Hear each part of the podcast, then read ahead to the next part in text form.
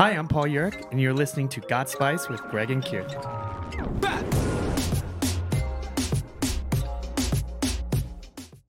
But for this podcast, we do have a wonderful guest. Yes, we do. That we'd love, you to introduce yourself. My name is Paul Yurick. I started a company called The Future Party.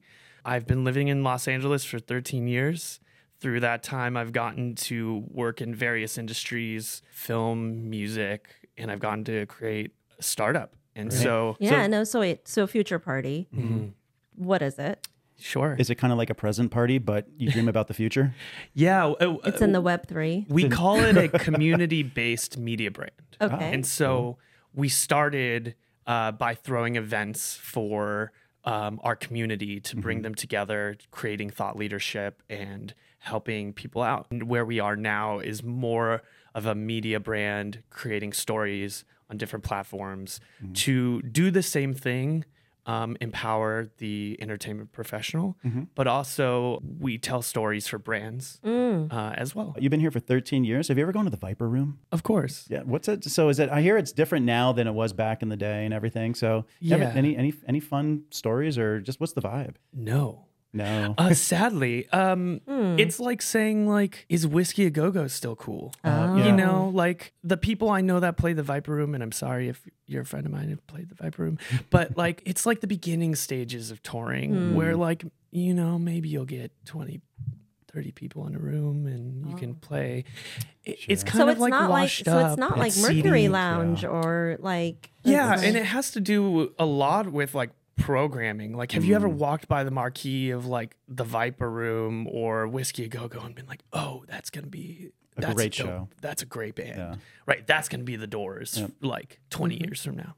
That hasn't happened. And so there are a lot of other wonderful venues in Los Angeles to explore. I mean, it's great that it's still standing, but it's on its last legs.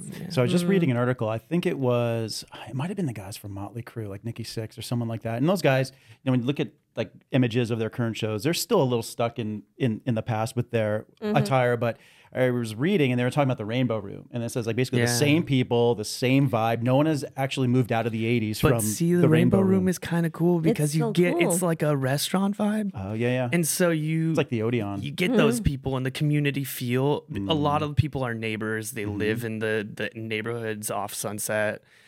I used to avoid that place like the plague until I was forced to work off Sunset Boulevard. So, on the street. Unfortunately, it depends on how you look on it. My office was in a building off the street, but I wasn't on the street. I'm thinking now. I'm actually, I was running around the street a lot. But so the music scene is kind of hit or miss. No. The music scene is great. Okay. It's just where to look. I think there's a lot of great showcases for young artists. You have school night, and you have a lot of these showcases that happen weekly.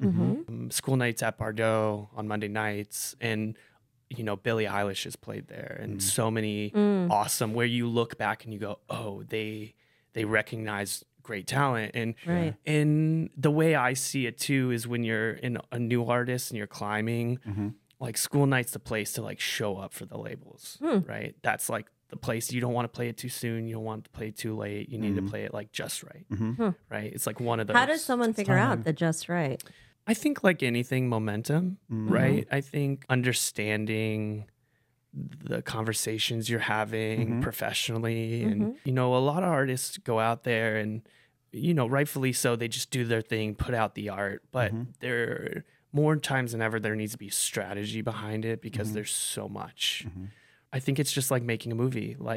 You look at how do indie movies get made, and how to, and you look at the packaging and the timing of the budget, and get the cast, and get the financing, and then get the distribution, and it snowballs. And I kind of look at it the same way. It's just different recipes. So what role do you play, I guess, in terms of maybe some of these emerging artists? Does your company help them in some way? Or a band is really a brand, right? Yeah. And when you get signed to a label, I look at labels as a venture capitalist that's investing into that product, right? And so back, when I was in my days of being in original bands, we used to look at the whole thing, as you're just saying, what is the look, what is the lighting of the show, style of music, What are the haircuts? But then we also used to burn incense. So when people would come to our show, they'd leave like with this multi-sensory experience and always make it memorable.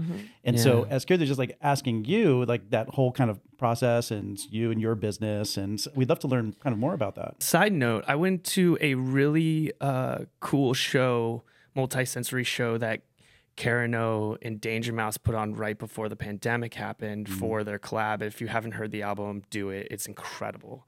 And they did a whole multi-sensory experience and they created a scent. So you would walk in there and they created candles out of it. And it was a whole thing and I'll never forget it. And, and it's a mnemonic. It's a huge factor. So to answer your question, I guess start from the beginning. You know, I moved out here to chase the American dream, so to speak, which we kind of look at as the Hollywood dream. Where did you move here from? South Florida. Oh, another Floridian. Yes. There was nothing for me there. But my parents were gracious enough to allow me to make the jump when I was 18 and come out here. And I went to film school and I was studying and wanted to be in movies. And I think at the time, the only person people knew was Steven Spielberg. So they're like, oh, you're going to be that person. I'm like, maybe. And I always tell people, it's like your dreams shatter when you come to LA. It's like you go here, you go to this famous place and you're like, oh, that's it. Like the vibe room, you're like, oh, that's it. Yeah. And it happens over and over and over again until you find the beauty in LA. You've spent enough time here, you're like, oh, that's what makes it so special, right? I came here and I was working as an intern and then as an assistant, wearing a suit every day, reading like 3 scripts a day, you know, rolling calls, hopefully not hanging up on famous directors, trying to patch them. There's a lot of pressure.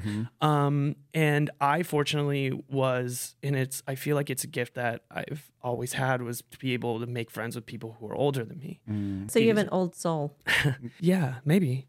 Yeah. In college, we were throwing parties, which I went to like a private Christian school. And parties and drinking was not allowed. And so they didn't like it very much. We were throwing parties at the House of Blues in downtown Disney. And the bar was open, but technically no one was drinking, right? And so they didn't like us very much. But we had these things called the Taculars. And we were doing it to raise money for our short films. And honestly, my business partner at the time, now Boye, he wasn't at the time, was throwing these events. And I was just like, oh, these kids seem cool. Like, I want to get in with them. And so I was like, hey, how can I help? And he's like, do you have a credit card? Like, I'm like, sure. I'm 18. I have a credit card here.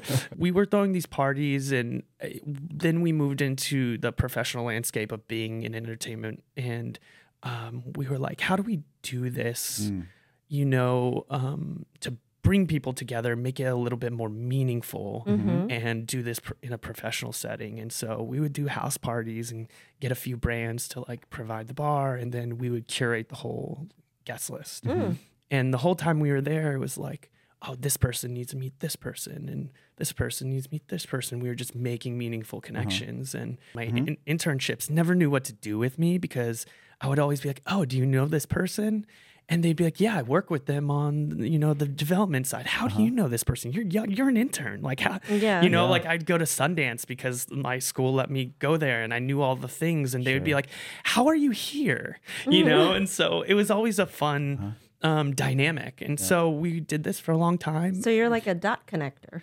Yeah. It reminds me of Malcolm Gladwell in one of his books, right? He talks about different types of people. And one of them are connectors. Yeah. Right? Yeah. Like 3. I think it was 3 different types of people. Yeah. Yes. And so we were doing this for a while, and about like 5, 6 ragers in, we're like, okay, this is cool, but you know, how do we make this more thought-provoking for people? How do we, you know, do something that feels more meaningful? Yes, you're making connections, but people are just leaving drunk. Right. So we started doing panels, right? Let's bring these people, let's talk about what we know. And at the time it was film. So we started doing these fireside chats, and those grew. We were doing events, and that happened for a while. And to be honest, it was just pandemic, right? This is 2012. Okay, so it's a while ago. Yeah. We did this for a while, and you know, we were like, should we make this a business? This is taking a lot of our time. We were investing a lot of money into the parties. Parties aren't cheap. No, they don't throw themselves. Even during panel events, Mm-hmm. There's cost, right? We were looking for the economics in it all, but we were chasing our careers, which was making films. You know, my business partners were at agencies. I was at a production company. Mm-hmm. At the time, the production company I was at was, you know, managing directors, but they were also producing content. Yeah. They were a very new arm of Vice Media, which was really cool. So we were getting our footing. And through all that, I ended up... leaving my job, my comfy job, and producing music videos, commercials, anything I could really get my hands on to pay bills with. And I was living with as little overhead as possible in a little shack in this like small apartment with Boye in Koreatown.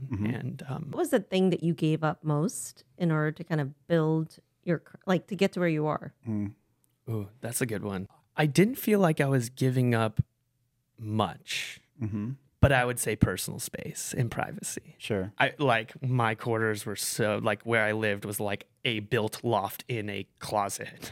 That's kind of like New York City living. Yeah. Very much like New York City. You're like in a hostel? I didn't have a door for like 8 years. I maybe had a curtain, right? And we shared a bathroom. It was like, so it's like living in a hostel. Tiny, like when, you know, college students. But you know what? As you said, like chasing the American dream, but that's building the way, like what the story the American dream? To me, I think the American dream, people can define it all different ways, but I think it's maybe, which is why we have this podcast, it's all about fulfillment and finding happiness in your own life. I think that to me is an American dream of how do you find pure happiness? It doesn't have to be wealth. It doesn't have to be, it could be whatever it is to the individual. Yeah, experiences. A lot of people look at it and go, oh, the American dream is like making it in Hollywood or like doing something, being famous. So I have a very maybe simple perspective on American dream. It's just one simple word. It's access. But I think the American dream is access. And if you at least have a plan, you have like your head on your shoulders. And work ethic. It's about what you create, right? Sure. It's not about somebody handing you something. Yeah. Back, you were saying, so from South Florida, so like Miami, South Florida? Fort Lauderdale. Fort Lauderdale. Yeah. So big music. Cultured part of South Florida. But that, Fort Lauderdale and Daytona, that's going to be pretty hot in the next couple of weeks, right? With they're anticipating it being one of the largest spring break areas this year. Oh, I'm sure. Yeah. It isn't it always? Well, it used to be back, I think, in the 80s and 90s. Those were like the hot spots. Then it turned to like Cancun. That's right. Then it was like going to these other spots. But I think now it's... coming back. But there is a hot music scene. At least there is. Like the Winter Music Fest used to take place. Now. Well, does still take place? Also like Miami Music Week is happening this next weekend. And now it's a crypto like... You have Art Basel and you have Crypto Week. And yeah, if you talk to some people, a lot of friends have moved there. But that's Miami. Like that's like the cool part of Florida, right? Right, yeah. That's the one everyone talks about. Yes. It's not like everyone's migrating to, but like St. Pete or something or Tampa. I got out of there. I was like, I can't drive a boat for the rest of my life. I was so I was living in this small apartment in Koreatown and I was taking all these jobs. And then one job, you know, I had taken for this guy, his name was Gary Morella, and he's awesome. He became a mentor of mine for years and he's still a very close personal friend and someone I look up to, and he had been in the industry, in the music industry for like 20 plus years. And we were doing some music videos. He was breaking some artists. And then I was like, hey man, like there's no money in this. I got to take real jobs. And then he called me one day and was like, hey, I've kind of switched around my business. I'm managing Timbaland. And I want you to come into the studio with Jack and Jack, and you're young and cool, and will you come in? And so I was like, yeah, sure. And one day it turned into a week, and out of that experience, everybody hired me for a second job out of the room. I became close with everybody, and Gary was like, hey, they like you. They're taken to you, and Timbaland likes you. And I learned a lot from that experience. I mean, just as a professional... it really pushed me to be like very almost A-type, very detail oriented, where I'm a creative and details are not my strong suit. And I almost have to like strategically game my own self even to this day to be like, okay, how do I not screw this up? Right. And so I that was a great season, learned a lot, got to work with my own personal, you know, on my own personal projects. I was working with Allison Stoner, who you may know from Disney Channel or Missy Elliott music videos for a while, and she's a friend, and I love her to death. She's so awesome. Did she work with Mary J. Blige also? Or yeah. She was in the music videos, and it was a whole thing. And I learned a lot working with her and going through that experience. And then, you know, it came time where the Future Party was just so getting to be so busy that I couldn't justify having another job. And that came around right around the pandemic. We got bought in 2018 by an experiential agency called NVE Experience Agency. And they do a lot of experiences for big brands like Disney and Hulu and Amazon and Apple TV and all these, you know, they're very behind the scenes. We learned a lot and we adopted a lot of like the agency style. So a lot of, you know, with agencies, a lot of type A's, a lot of detail, a lot of professionalism. And you go from like throwing house parties to going through an agency. It's a very big change, right? Well, but it's like a different operating model, right? 100%. And I do believe, you know, when the pandemic happened and we were all going and shutting down and people were losing their job, I was like gaining healthcare, right? Like I was like, oh, my job that I've been, this thing that I've been building for years is finally kind of like the net that's catching me. Yeah, that's great. Right? Yeah. And it was kind of a cool feeling. But do you think you would have been okay if you stayed on the music producing side? Yes. Yeah, because they ended up doing some amazing things. Right? Like, because music really... The production of new music flourished quite a bit in a different and unique way, right? Over the pandemic years. Yeah, they had a whole series on Triller TV that became viral. They had they have the B Club. They're doing so many amazing things. And Gary is a genius, and he really, I don't know how he does it, but he does it. He sounds like he's your mentor still. Yeah, I mean, look, our paths are different, right? And we're very busy people, but I've learned a lot from him through the years, and he was someone who always looked out for me, you know. And you guys still, even though now you're obviously no longer with that organization, but with Future Party and what you're doing, do you still work together with Gary at all for anything like crossover? Crossover not at all. Yet, but I'm hopeful maybe sometime. Like, you know, we always keep each other up to date. How important and that's because I have a view on this, are people that may have had like a Gary, like experiences and established credibility. How important are they to informing your success? For me, I have a perspective on this. I think people are everything, and relationship building is core to creating opportunities for not only yourself, but for others. I wouldn't have been where I am today if I didn't have great mentors or people guiding me. Like, and that's the lookout for me today. And these will be like a boss from like 20 years ago or even 7 years ago. And they're like still there for me. I moved from home at 18 and there were a lot of lessons I realized I hadn't learned, right? I do come from, you know, a broken family, and my mom is happily remarried and things like that, but there were a lot of gaps. And I think, you know, I didn't have a lot of room to make mistakes. And if I did, they'd have a big ramifications. Sure. I have to say, like, when I was in my early 30s, which you are as well, I had all this experience between working in the entertainment industry, but then I shifted to, I'm going to focus now on being corporate Kirti, and I joined the banking industry, and it's totally different culturally. I entered this world and I had to go through EQ courses at my company because they said I was too passionate about expressing my excitement as I'm a brand marketer by training. Wow. So I was excited about the big advertising idea. Shouldn't I be? So they wanted to temper you. Yeah, they wanted to. I had to learn to augment and maybe play down or play up. To become an insipid individual. This is a good marketing. I don't think this is a good marketing idea. We should do this. You need to be soulless. You need to fire the people you need to fire and get the job done. So social equity, and you've now built this brand, but so now what you're doing is essentially helping brands tell their stories, it sounds like, in the marketplace, and then activating them experientially. Yeah, and connect with culture. I think that's really where we shine, right? The Future Party went from throwing events for the community to connect the community. We still do that. We connect people online, and we have great thought leadership. Around the time when we got bought, we started a newsletter, and we wanted to take a lot of thought leadership that was happening, and we were like, why are people sharing this? And it's the conclusion is, hey, they want to be educated. They want to be in the upfront of culture to know what's happening, to inform them on how to do their jobs and what's on around the corner.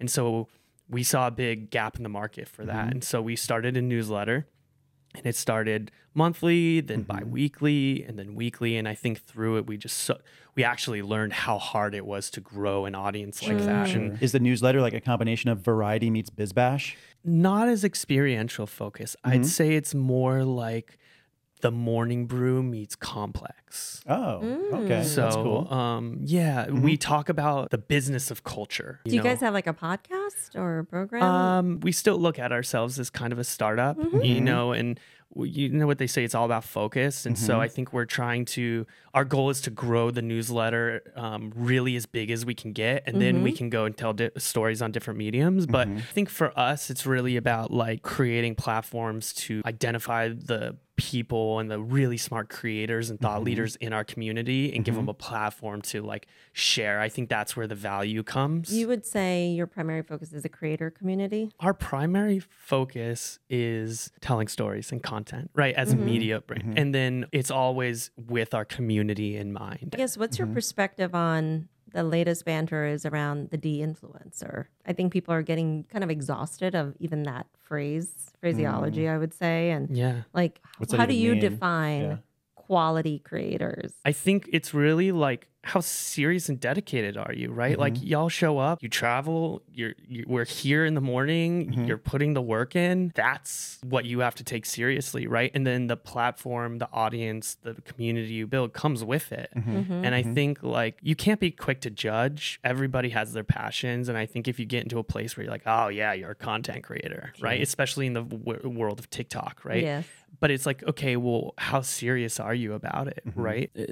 For us, the challenge is getting brands in this bureaucratic company run by much older people to understand what is cool. And I think what we've been able to do and continue to do is create a platform to where it brings enough confidence to where they say, we may not get this, but we trust you. When the pandemic hit and everybody was doing the online digital thing, the Future Party did tons of thought leader conversations, and we partnered with Billionaire Boys Club to do brand started by Pharrell, and Adidas has a partnership with them now. And you know, we were talking to them, and we did a whole conversation about the stigma of mental health in communities of color. And so I pitched them to do a T-shirt alongside this event. And so all of a sudden in the pandemic, I'm like designing with the head creator at Billionaire Boys Club. We're making a T-shirt and we're throwing our logo on it. And I'm like, oh my gosh, is this real? And I think that was one of the coolest things that the pandemic had to offer, was like brands had to kind of step back and go, oh no, we can collaborate to make something really great. They also had to accept that digital is there. Yeah. I remember working with fashion brands. I'm dating myself, but back probably late 90s, early 2000s, they wanted nothing to do with anything digital. I remember I'd be in these meetings, they'd be rolling their eyes, and we're print only. We only do print. Print is the only place. Well, joke's on them. Yeah, joke's on them. I mean, we don't have to go that far back. Yeah. Even the late 2000s, I actually was placed on the Hermes project in grad school, and they did not know how to create email marketing. It was shocking to me. It's shocking how hard email marketing actually is. And it is hard. It's an art form. It is an art form, yeah. A segue into email marketing is a perfect example of building, we'll just call it, community that you own that doesn't sit on another platform. And what I mean by that is where you have, say Facebook, brands spent a lot of time building their communities on Facebook, but then all of a sudden Facebook will change an algorithm. And now that brand is no longer mentioned in someone's feed. You have TikTok, which is now scrutinized by the government. They're trying to figure out, should it be banned? Should it not be banned? They're already taking it off of government devices. All government employees. All government employees. And Canada can instantly go away. And it's going to happen everywhere. And so when you're reliant on these third-party applications to host your following, it's actually a dangerous position to be in versus building your own lists. And for that first party first party information, especially with data privacy now becoming not an issue, but going into effect here in the States. It was GDPR overseas. But here, I think the only way you can truly own your community is if it's located on your own platform and you can have that one-to-one direct communication with them. Yeah. And you just touched on something. It provides its own set of challenges, but I agree, especially with data privacy and Apple and all these platforms that people use for email. It's like, hey, do we even make it into your inbox? Right. True. And then, and so media companies, you know, are built off of that. Like you look at Vice, and they still use these platforms, YouTube and all these things, right? Yes, they have, you know, a network now and they're big, right? But it took a lot of time, right? And so, but it's harder for new entrants. It's very hard for new entrants. It's going to be about first party data. Sure, yeah, of course. And it's the landscape is shifting. Are you ever challenged with a business that wants to do something that's not authentic to the brand, and you have to go back to them and say, that's not who you are. You can't pretend to be something you're not. Luckily, we haven't had to deal with that too much because we work with some cool brands, but it's a dance for sure, because there's, as you mentioned, there's tons of egos always involved. Everyone thinks they know what's right.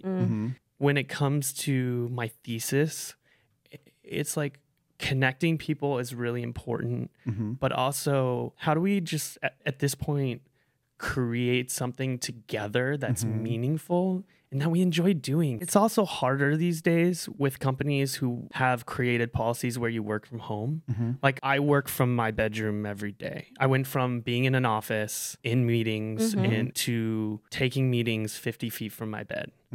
While sometimes it has its perks, I can wear sweats all day, or, you know, I can eat what I want or whatever it may be. It feels like you're siloed sometimes. A little lonely. And when you're communicating with someone across the country on a digital platform, it can be hard to think about how to take people's feelings. So I have a theory on this.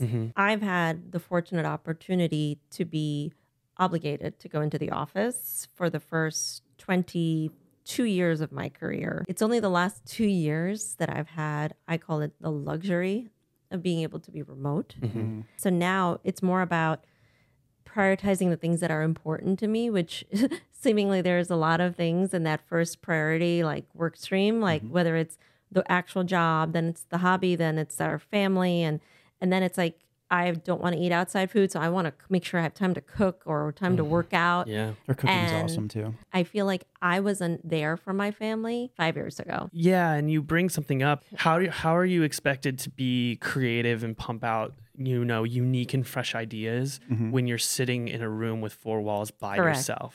Well, that's here's the thing. It depends on your profession. It depends on your specific function as well in that profession or industry. But that's why traveling and creating those moments to explore or be with people is really critical. Yeah. And you have to be proactive about doing that. The five dimensions of the minds, that's interacting socially with individuals is just as important as food, shelter, and water for the body and our soul. Do you want to share anything about your personal life? Meaning you shared about like your journey. Yeah. Do you want to talk about your love life at all? Yeah. Well, I'm in a relationship. I've been in one for a year, and that's very new to me. I was a very social person, didn't want to be tied down. So I think it's really fun. And my girlfriend does not work in entertainment, but she's very cultured. And so essentially you can be cultured even if you do not work in entertainment. She has cool parents. Yeah.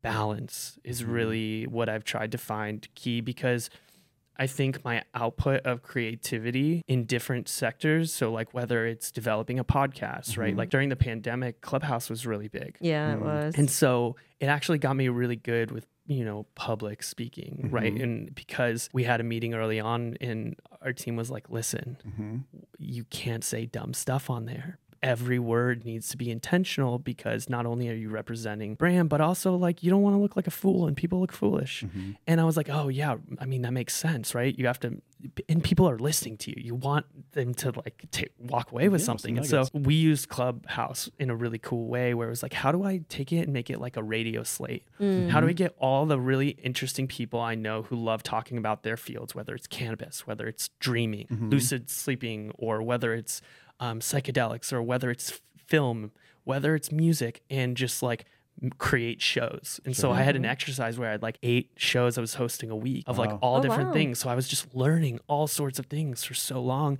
And one of them was a series we were doing with the Sundance Institute called Club Cinema. And that sounds cool. We were interviewing directors and actors and producers who had films at Sundance who were coming out. They were coming out in theaters, and that was so fun. And I realized like how much I love talking about movies and cinema. And so, or are you doing anything with Mr. Sundance himself, Robert Redford, at all? Is he involved? Or no, yeah. Actually, I love Sundance. Good thing about creating something is like you can take it and do what you want with it. And so we're going to take it and working with an old colleague who was at Sundance, and we're going to kind of make it our own. Like a version of it. I think right now, balance of life is really key for anybody. And I think, for my level of creative output, whether it's crafting an experience or building an activation for a brand, or thinking through a thesis, to like making a pod and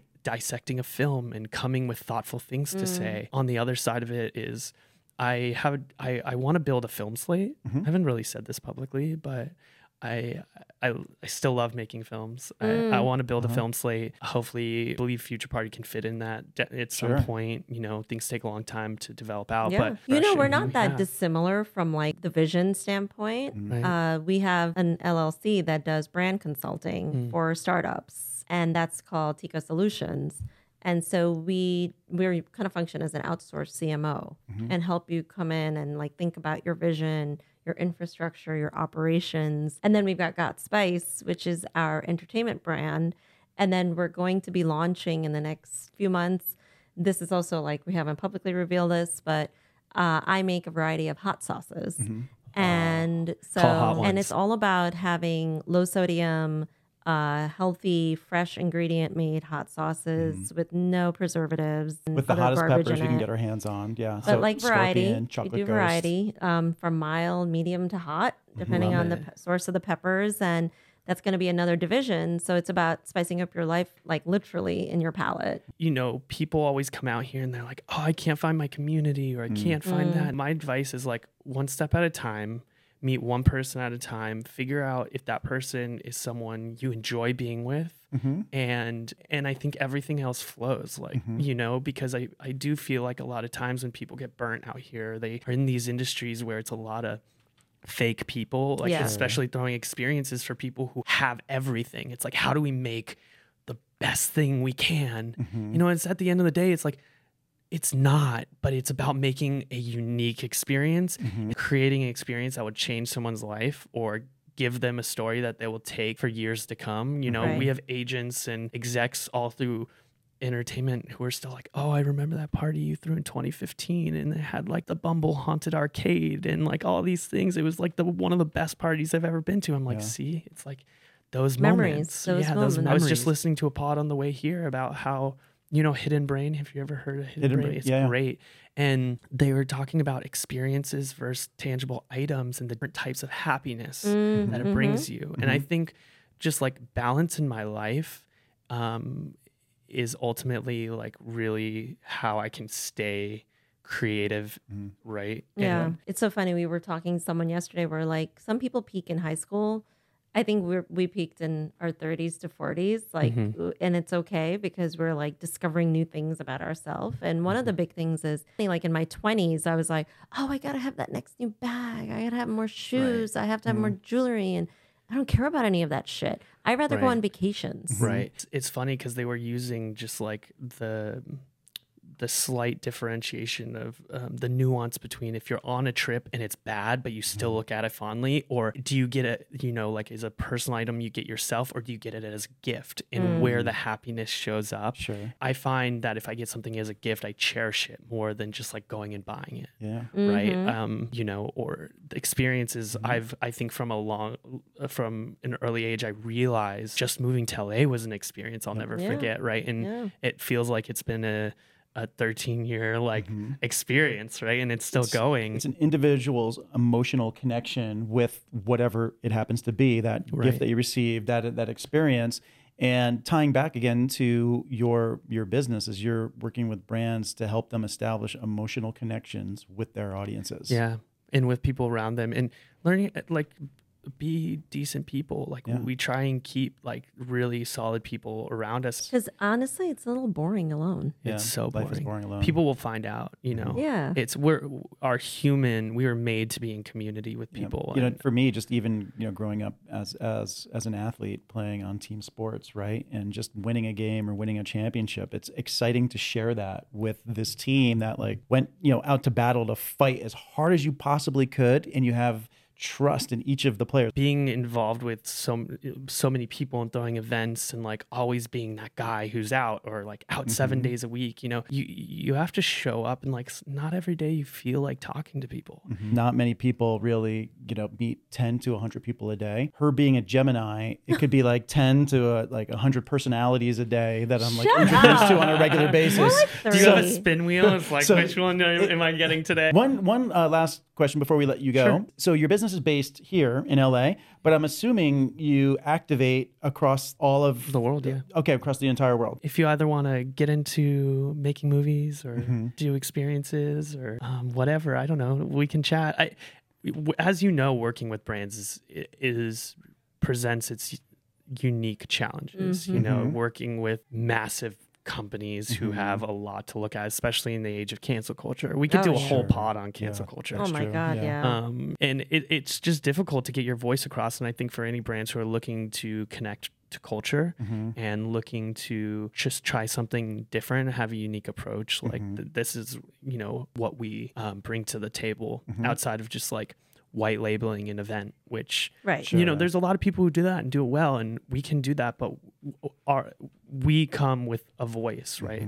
I'm heading to South by Southwest tomorrow to do a panel on artificial intelligence and advertising and media, and it's gonna be really cool. So you know, it's well, if you want, there's some cheat sheet thought leadership that both Greg and I've written on our LinkedIn profile. Yes. Mine's called Eat Dirt. His are Tales of Transformation. Yes. Love it.